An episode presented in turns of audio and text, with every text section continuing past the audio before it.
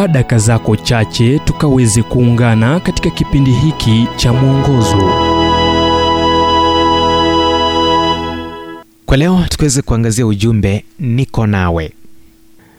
Kitabu cha waibrania mlango wa 13 mstari wa tano kinatuarifu msiwe na tabia ya kupenda fedha. Mwe radhi na vitu mlivyo navyo kwa kuwa yeye mwenyewe amesema sitakupungukia kabisa wala sitakuacha kabisa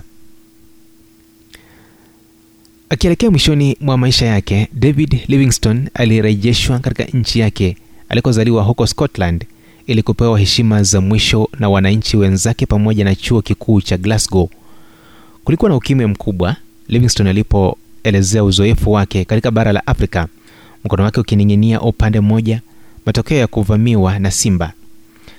Alizungumzia jinsi alivyolazwa mara tatu kutokana na homa. Alielezea ugumu aliolazimika kuvumilia kwa sababu ya kristo. Nikinukuu usemi wa huyo mishonari ila narejea bila wasiwasi nikiwa na furaha kuu. Ungependa nikueleze kilichonisaidia katika miaka yote utumwani kwa watu ambao singeweza kuelewa lugha yao na wenye mtazamo dagadaga na wa uhasama kwangu? Daima kilikuwa hiki. Natazama mimi nipo pamoja nanyi siku zote hata ukamilifu wa dahari niliekelea kila kitu kwa haya maneno na nikafaulu. Ni neno la muungwana mwenye heshima ya kitakatifu hivyo kuna mwisho wa hilo. Kufuatia muda wake glasgow alirejea afrika ambapo alifariki akiwa kwenye magoti yake.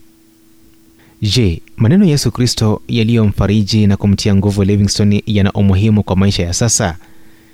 Kitabu kingine cha agano jipya wa ibrania 13 kinakariri ahadi ya yesu anaposema sitakupungukia kabisa wala sitakuacha kabisa.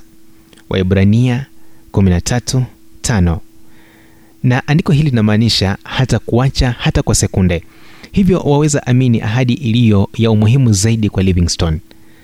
Usiwahi sahau kuwa ahadi hii ilitolewa kwa watoto wake kwa wale wanaomjua kuwa bwana ni mwokozi ni onganiko la kipekee lililopo baina ya yeye aliyetoa uhai wake kutukomboa na watoto wake walioridhiwa kwa familia ya mungu.